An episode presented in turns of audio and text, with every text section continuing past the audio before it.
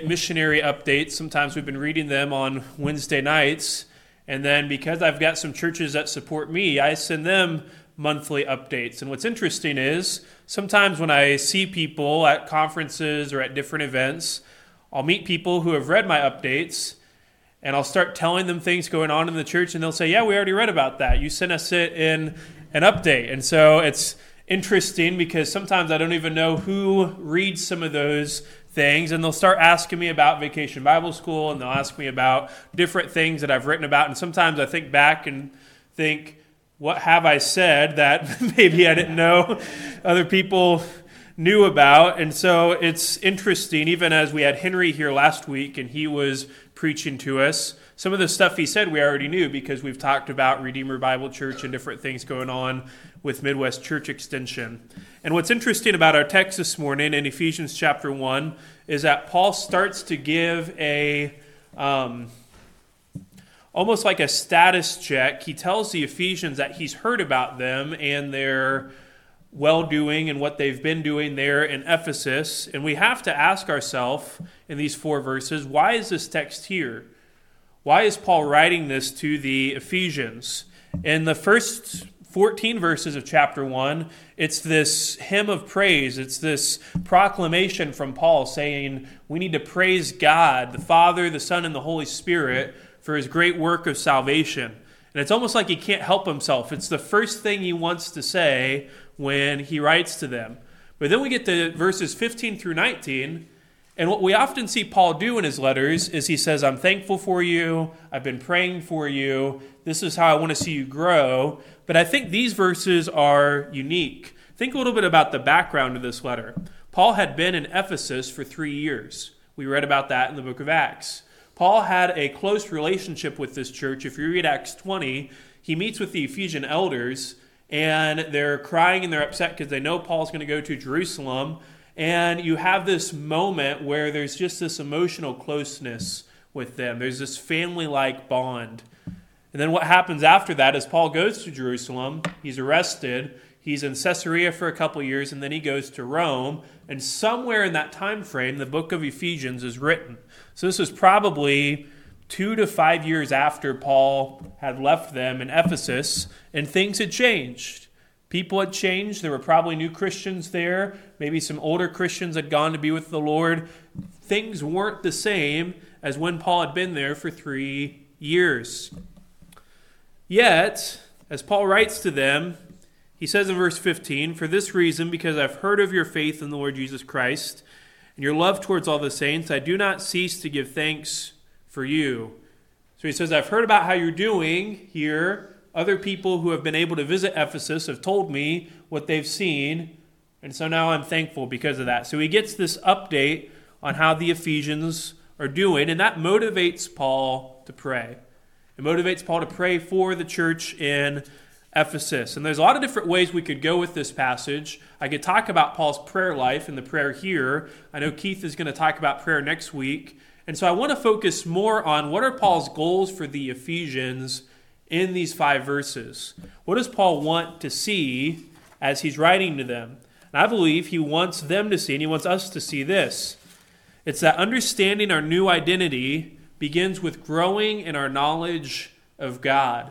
We're going to look at Paul's prayer for the Ephesians, and his prayer is that they would grow, he says, in wisdom and revelation in the knowledge of Him. Who's the Him? Well, it's God. Paul wants them to grow in knowing God. But it's not just so that they can have all this head knowledge, it's so that they can be changed. It's so that they can be transformed. It's so that they can have a new identity in Christ. And that's what Paul wants us to understand as well. So, what we're going to talk about this morning is what it means to grow in our knowledge of God and how that affects our Christian life. We're going to start looking at that in verse 15. We're going to see that growing in our knowledge of God means walking in faith and love.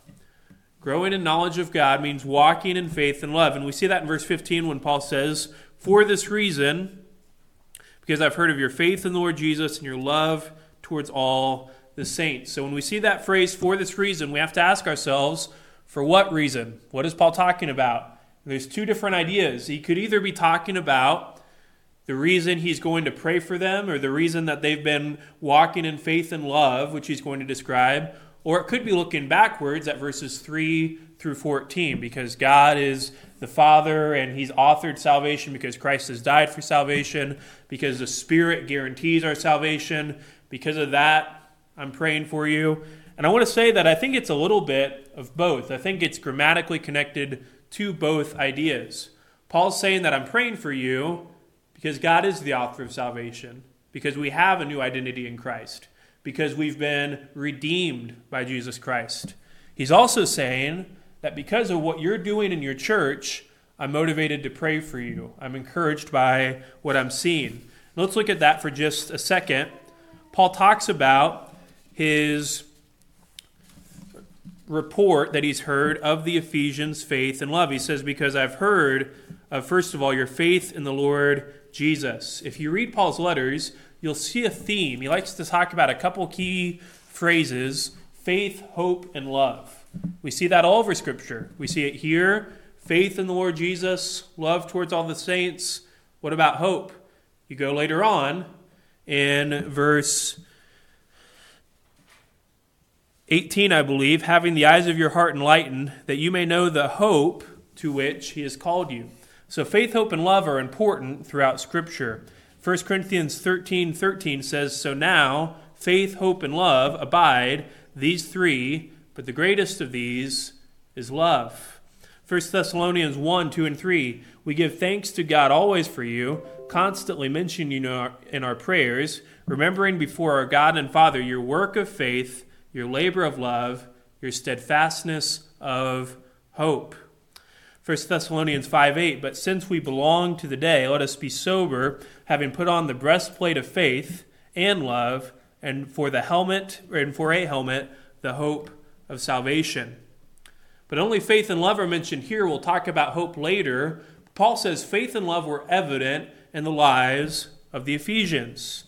What does it mean to be faithful? What does it mean to have faith in God? Well, faith, as the author of Hebrews says, is the assurance of things hoped for. It's having confidence in something you can't see.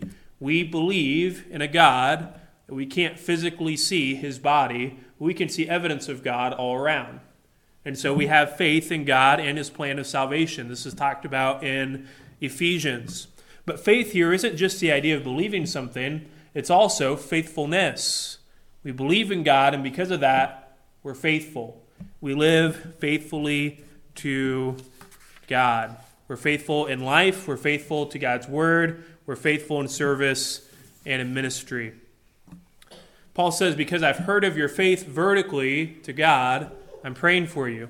He also says, I've heard about your love towards other people. They loved God, the Ephesians did, but the phrase towards all the saints or to all the saints show us that they loved others as well. If you remember Acts 20, if you remember Paul's dealings with the Ephesians, they were very loving people. They loved Paul and encouraged him as well. We see that love is an interesting word when it comes to the book of Ephesians. It's used several times, but it's not just talked about here. Think about the end of the Bible. Go to the book of Revelation in chapter 2. Christ writes to the church in Ephesus, and he tells them something. He says, I'm writing to you because you've lost your first love. And so there's some kind of love, and a lot of times that's interpreted as a steadfastness or a devotion to God and an um, emotion towards His working. But the Ephesians were known for their faithful love at one time, but by the time Christ writes to them, it seems to have faded away. So what Christ knows, or what Paul says here, is that it's evident when he hears about them that they're faithful to God and that they love other people as well. Think about it this way let's say that you were in a job and you were faithful to show up to work every day. You came to work, you punched in, you came on time, you maybe did what you were supposed to, but everybody hated you. Nobody liked to work around you. And you never had hope of getting towards a promotion. You never had hope of improving in your job. And you might say, well, that's everybody's job. Well, you have faith, but you don't have a love for what you're doing or a hope that you're going to move on.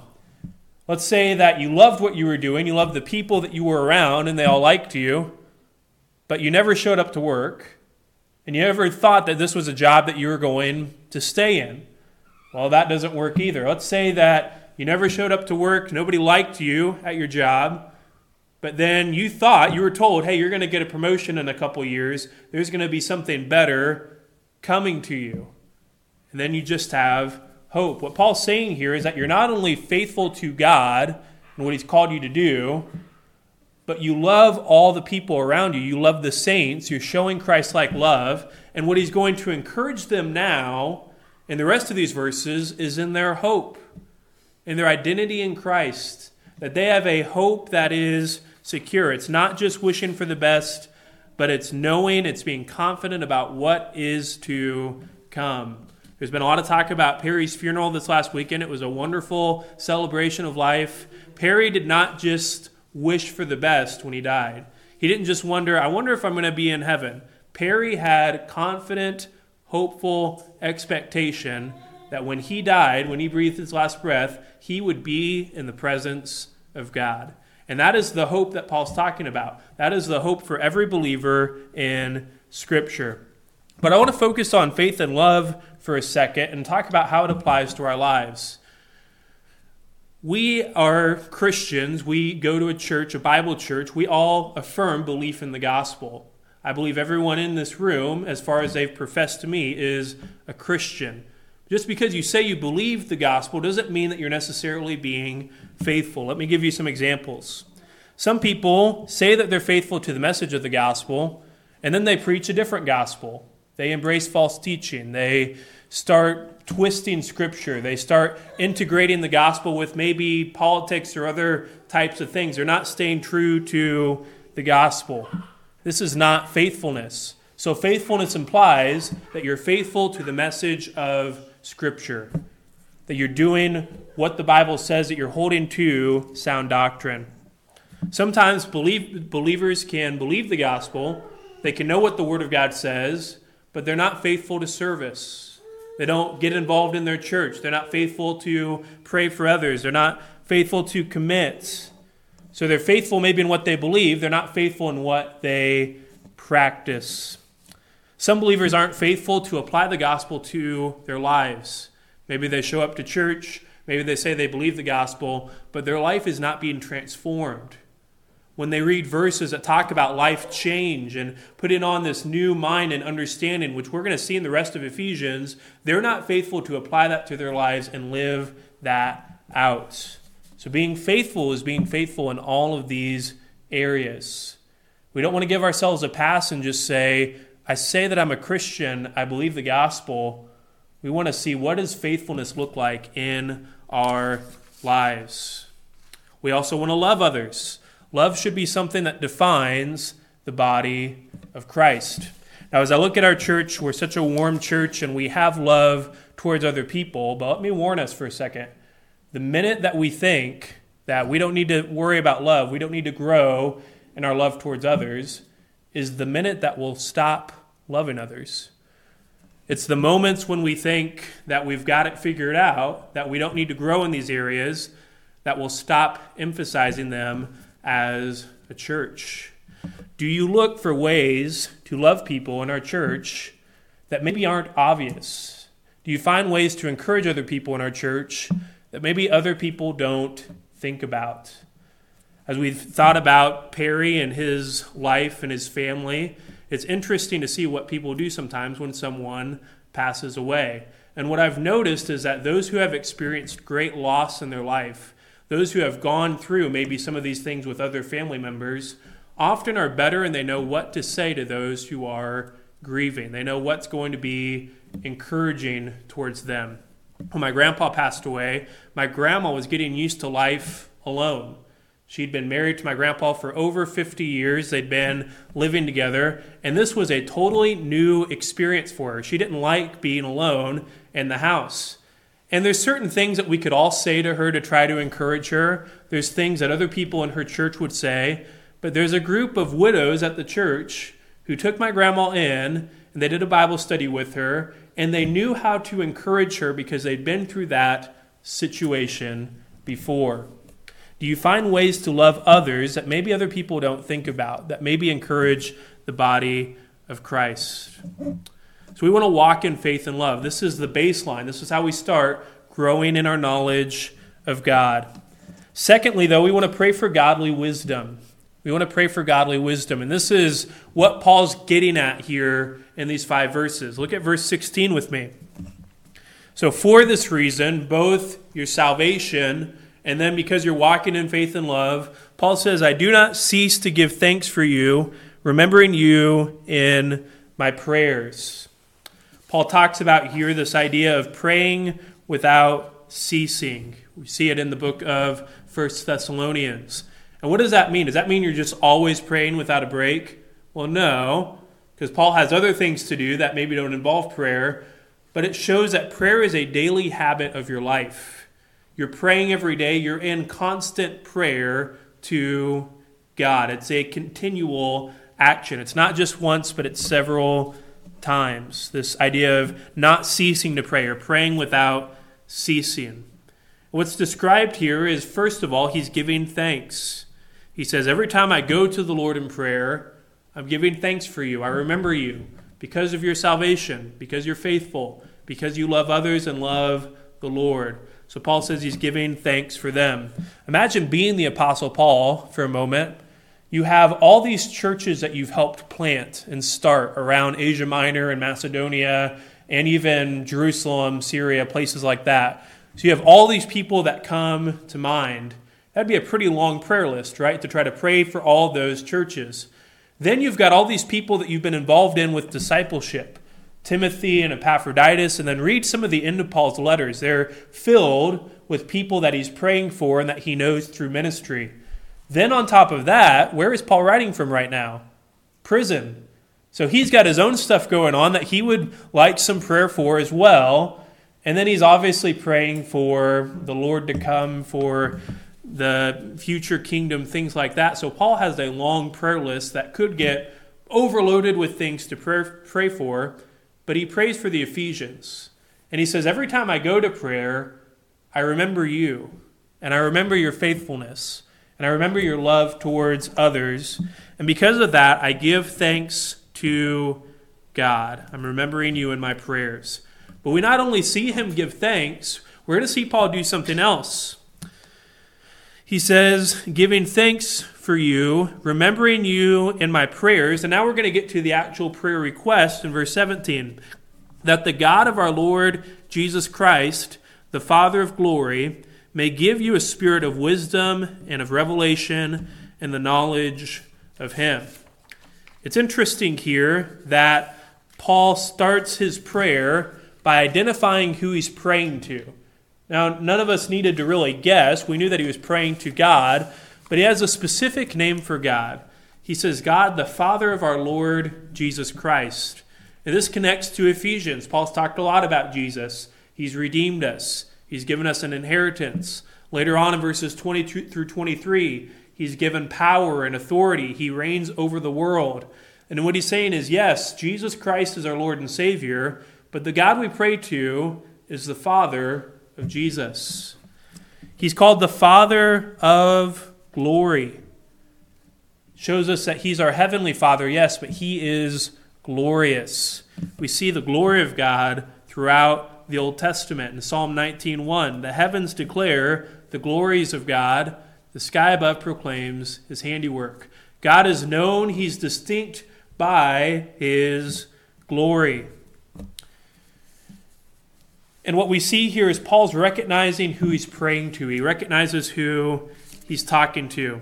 If you ever made the mistake, maybe you've been on the phone talking to someone and you've kind of forgotten who you're talking to. I remember couple years ago, I used to be in the habit with my friends of I'd say, okay, see you later, man, or sounds good, see you later, dude. And I was talking to a professor in college one day on the phone.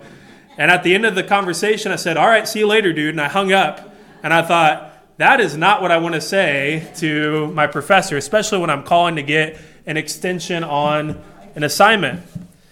Sometimes when we pray, we forget who we're praying to. We forget that God is the Father of glory, that He is all powerful. And that's what we're going to see come through in these verses.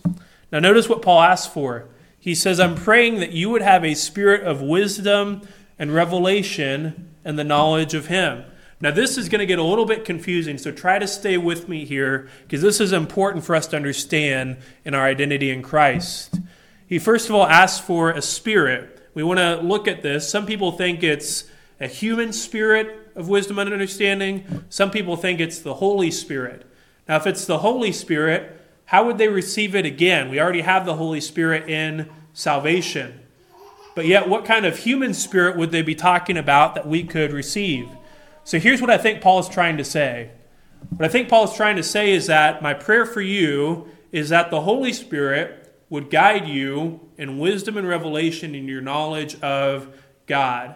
So it's influencing your human thinking, but it's a ministry that the Spirit does in your life. I don't know if that makes sense to everybody. This is a work of the Holy Spirit that He's working in you. Now, we're going to talk about wisdom and revelation in a second. Let's focus on what the goal is of this. He says this is in our knowledge of Him, our knowledge of God. Paul wants them to grow in their knowledge of God. Now, as we think about that, what is growing in our knowledge of God? Well, there's theology, which is the study of God. There's a lot of things we can study in theology. There's whole books in my office that I have that are theology textbooks and you learn about God and you learn about God the Father, God the Son, God the Holy Spirit. You learn about God's church, angels, all these different aspects of theology. And that's a good thing for us to study.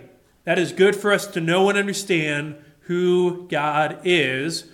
But the danger of that is that we can grow in our head knowledge of God, but we've not put it into practice. And that's what you see some people do.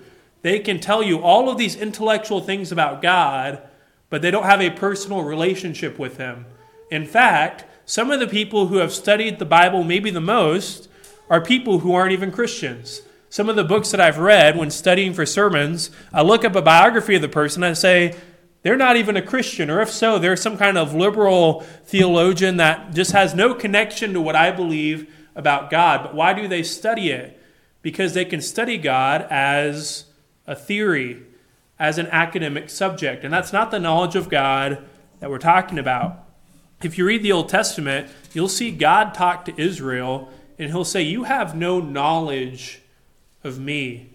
And Israel wants to respond back, and they say, Yes, we do. We read about you. We have all these rules and how we relate to you. And he says, No, you don't know me. You don't know who I am. There was one time I was at a camp and there was a speaker who pointed me out in the crowd and he said, Yeah, I know you. I've seen you before. And then he says, All this stuff about me that's not true. He thought that I was married. I was single at the time. He thought I had kids. I had no kids at the time. And I told him after the service, I said, You think that I'm someone else. You think that you know who I am. You just said a whole bunch of stuff about me that's not true, that is not accurate about my life. What does it mean to know God? It's not just an intellectual knowledge about God, but it's a personal relationship with Him as well.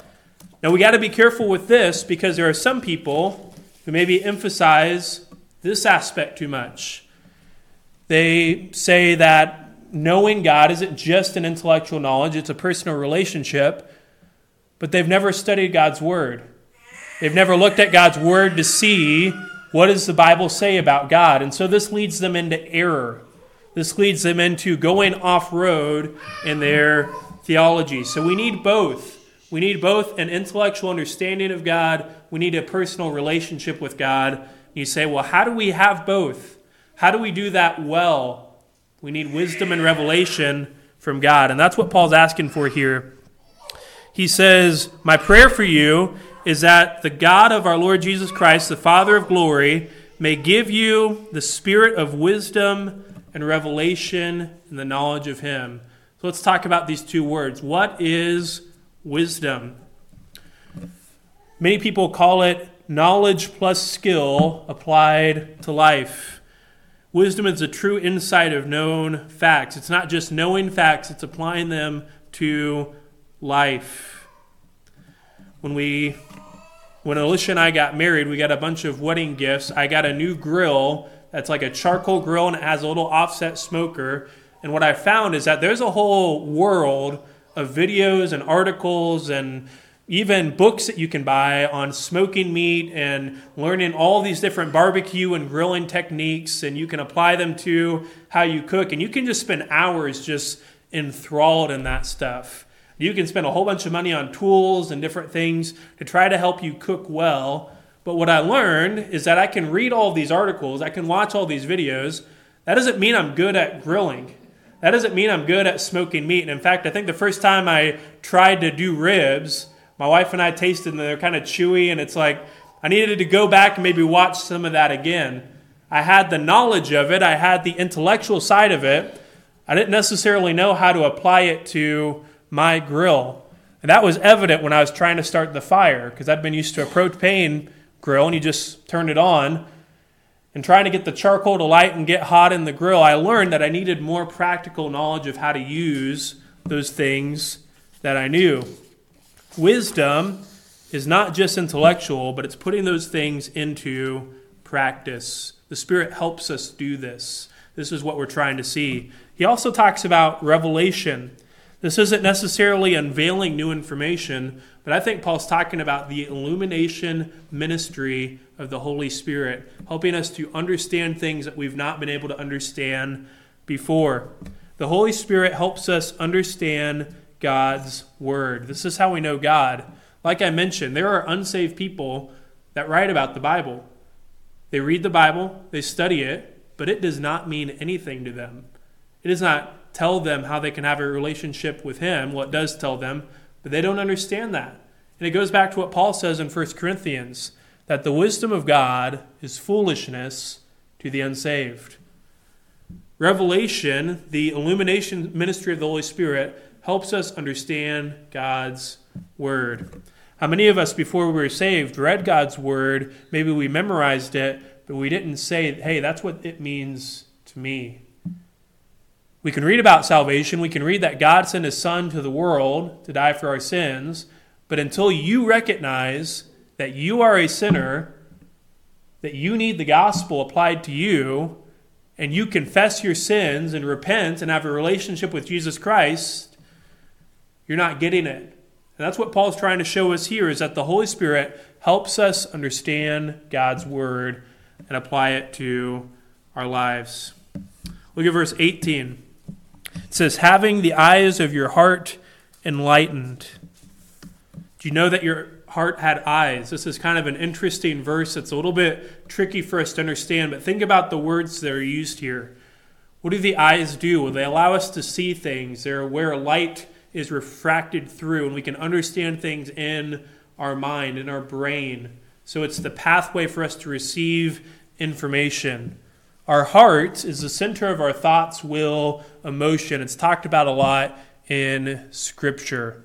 So this is talking about our understanding, our ability to perceive things. If you read 2 Corinthians chapter 3 and 4, Paul talks about how before we were saved, we were blind. We were in darkness. We couldn't see anything. But we were in darkness so long that we didn't even know what light was. And we needed the Holy Spirit to illuminate us, show us the light of the gospel. So Paul says, having the eyes of our hearts enlightened. What does it mean to be enlightened? To reveal something, to disclose information. What Paul is saying here is not that you're going to have this happen at some point, but the tense of this phrase is in the perfect tense, which means it's happened already and now it's having present consequences. Let me try to explain that a little bit better. At salvation, you've understood the gospel, you've been saved, the Holy Spirit has entered your life and dwelt you, as Tim talked about in Sunday school. And in that moment, you are now given the ability to understand the things of God. The Bible starts meaning something different to you. You're starting to understand what it means to know God through His Word. So he's telling the Ephesians, you need to grow in your knowledge of God. I'm praying that you do that by the work of the Spirit. And by the way, when you don't think you can do that, you can have confidence because the Holy Spirit has opened your eyes. This has already happened in salvation. God took your dark heart and he turned on the lights. This allows you to now process the things of God. How many of you can first remember when you started driving? Maybe for some of us that's a little bit easier. For others of us, it might be a little bit harder to remember that. I can remember when I took driver's ed and I went through all the coursework and I was there with my friends and we were learning all the textbook rules about braking and signs and accelerating and all of these things. And I had all this head knowledge. And then I put it into practice on the road. I had a driving instructor. We would go out, and this person got paid to pretty much show the students how to drive. And he probably didn't make enough because we weren't that good at driving. And then through that practice, I became more comfortable with driving. But then you go to take the test, and you're nervous about taking the test. Why? Because you don't know enough? Well, no, you know everything you need to. Because you've not practiced enough? Well, you do about 50 hours of practicing, so you're usually pretty pra- well versed in driving, but you're nervous, and you don't have to be. I can remember being nervous to take that test, and then I thought about it and said, I've already learned how to drive. I have the head knowledge, I have the practice. I can go in there and ace this test.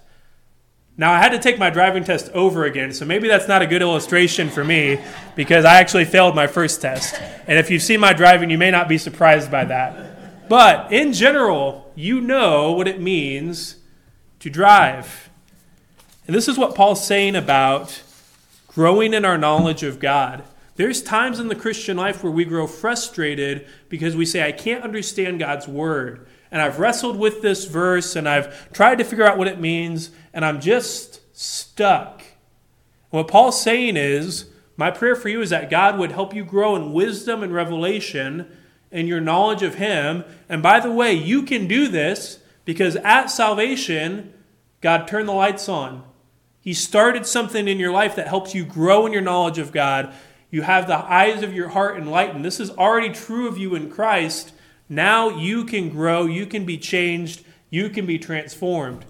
And we need to apply this to our lives. For some of us, it means growing in our knowledge of God, like intellectual knowledge.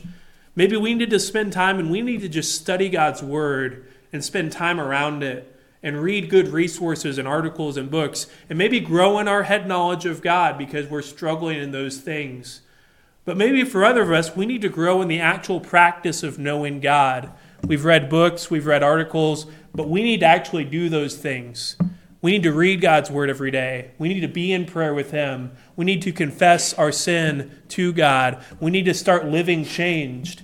We need to embrace the fruit of the Spirit in our lives, grow in our love, joy, peace, patience, and kindness. Sometimes I think about I, I read a lot and I study a lot when it comes to theology, but do people see a change in my life?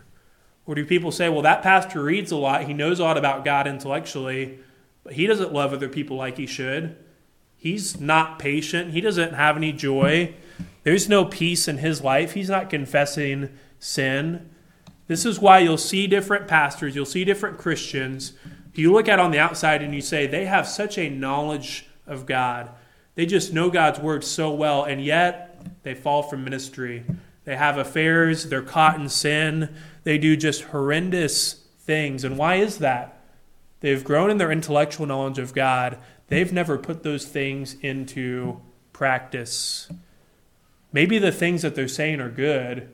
They've never internalized those things and said, I need to change. I need to grow. This is what is true of me. Now, I said at the beginning of the sermon, why is Paul saying this? we need to ask ourselves that question why are these verses here? And the reason why I think these verses are here is this Ephesians is all about our identity in Christ, telling us the spiritual blessings that we have in Him. We've been redeemed, we've been adopted, we've been given an inheritance. We have all these blessings in Christ. They're almost so much that we can't even begin to unwrap them and see what they mean. Paul's saying you need to understand these things you need to apply them to your life well. And that's what chapters 4 through 6 of Ephesians are about. You know these things are true about you. Now walk worthy. Now live different. Let the thief no longer steal. Father or husbands, love your wives. Wives, submit to your husband. All those things we can do because of our identity in Christ. But it begins with growing in our knowledge of God, knowledge of His Word, putting that into action. Then finally, when we grow in our knowledge of God, it helps us recognize our heavenly identity. We begin recognizing our heavenly identity. Let's look at verse 18, the rest of it. That you may know what is the hope to which he has called you to.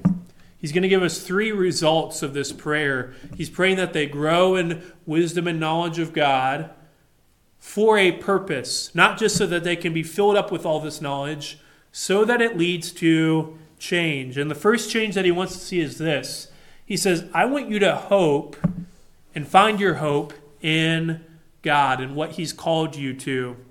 I talked about faith and love earlier. This is where we see hope.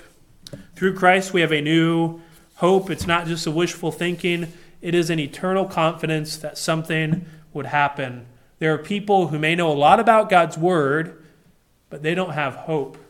And atheists may have studied the Bible to try to disprove it, but they are some of the people that you will find in the world who have no hope. And their reality is dark and it's depressing. Knowledge of God, true knowledge of God, should bring us hope. Through knowing God, we have salvation, which provides us eternal hope.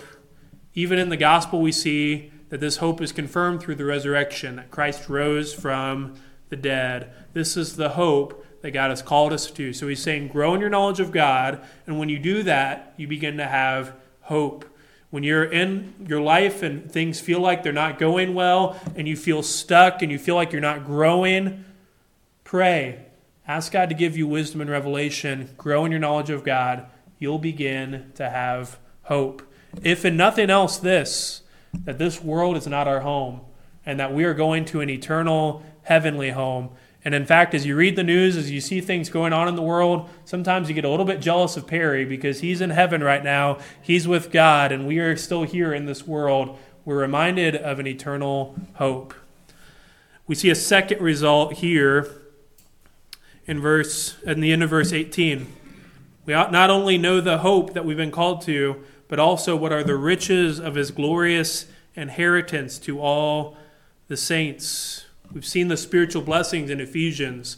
About a month ago, I gave you a whole list of them that are here in Ephesians 1 through 3. Paul wants us to see that these rich blessings are ours in Christ. We can know these spiritual blessings from God. As we grow in our knowledge of God, as we see what He's done for us in salvation, we begin recognizing all these things and realizing that we've been blessed by God. Lastly, in verse 19, and what is the immeasurable greatness of His power towards us who believe, according to the working of His great might. Paul shows us that we have the power that comes from God. He's going to use about four or five different words for power here. We're going to try to quickly look at them. First of all, he talks about immeasurable greatness of his power. The power here is a functional strength. It means you have the capacity to do something. I had some friends in college that were power lifters. One of my friends can deadlift like 700 pounds. And he always told me, he says, You have the capacity to be strong. Now, is he saying that I'm strong? No, but he's saying because I'm a big guy, you could be really strong if you would actually go work out at some point. You have the capacity to do something. He says the immeasurable greatness of his power. Greatness means that you're excellent at something, you're able to do it, and immeasurable greatness means that you go off the scale. It can't even be measured by anyone. You have this much capacity to do something. And what Paul is saying is when we know God, when we study His Word, when we have this relationship with Him, we know that God answers prayer. We know that He has the power to work. The question stops becoming can God really answer my prayer? Can God really do this? And it starts becoming is this God's will? And why is that? Well, we know He has the power to do it. We know he has the capacity to. It's off the charts. You can't even measure it or fathom it. The immeasurable greatness of his power. Paul says, Toward us who believe, according to the working of his great might. God has this power, but it's towards us. We're going to see this power on display in next week's sermon in verses 20 through 23, I believe, where we see the example of God's power in the gospel and what he's done for us in Christ. He uses two final words for power at the end of verse 19 his great might. Greatness shows this physical strength or mastery. It's different than the greatness he uses earlier. And then might shows his capacity or his ability to function. Knowing God allows us to see His power on display, His working in our lives, knowing that God is able to do everything. He's able to do more than we could ever ask or think. So, as we know God, as we look at our identity in Him, we start wanting to grow in our knowledge of Him. These verses, these verses should encourage us, should exhort us to change. It should show us that when we struggle with our identity in Christ, maybe you've listened to this series, maybe you've been thinking about your identity. You say, you know what, my identity's not been in Christ, it's been in something else. It's been in a personal relationship, it's been in a job, it's been in a hobby. It's not been centered on Christ where it should be. How do I change? How do I find my identity in Christ? It begins with knowing God. It begins with having a relationship with Him. It begins with growing in the knowledge of His Word, studying it. It begins with prayer, cultivating that personal relationship with God. So, as we conclude this morning, three final questions. Do you have a relationship with Jesus Christ? Has there been a time where you truly started to know God, where you've heard the gospel, where you were changed, where you were transformed. Maybe this morning you've recognized, I don't know Jesus. I don't have a relationship with Him. That's where this all starts. That's where finding our identity in Christ begins in a relationship with Him. Secondly, are you walking in faith and love? This was already true of the Ephesians that they were faithful to God, that they loved other people, and my prayer for our church is that this would be true of us as well. That if nothing else can be said of us, that we'd be known for faithfulness to God and His Word, that we'd be known for our love towards other people. And then finally, are you living in your new identity? Are you growing in your knowledge of God? And is that knowledge helping you see that you have an identity in Christ? It was quite something on Friday to go to Perry's funeral and during that funeral, we had a little testimony time for people to give testimony about Perry's life. And in that moment, I just almost stepped back and I just allowed people to talk about his life and how they knew him. And it was so interesting to hear what people said. Everybody knew him in sort of a different way. You had people there who were his friends. Some knew him as a father or a stepfather. Some knew him as a church member. Some knew him as an uncle or a brother, but everyone had the same comment that he was such a wonderful man to get to know. That, and knowing Perry, we were blessed, and that we were touched by him in all these different ways. But if Perry were here this morning, he would tell you this that the greatest impact in his life was knowing God, and that through a relationship with Jesus Christ, his life began to change and it began to be transformed and it began to take his old self, which needed to be changed, which had sin, and it began transforming him into something new. So that the Perry that people used to know isn't the Perry that we all knew and gave testimony of last Friday. And he would tell us that knowing God has made all the difference. And now, guess what? He's in heaven. He sees God in all of his glory and all of who he truly is in a way that we can't even fathom. But while we're here on earth, we need to grow in our knowledge of God, improving and transforming our relationship with him. Let's pray. Father, we thank you for your word. We thank you for these verses and how they apply to our lives. We ask, Lord, that we would grow in our knowledge of you, that through the gospel we would be complete, that we would be transformed, that we would be changed. We pray that you would be with us as we go from this place. In Jesus' name, amen.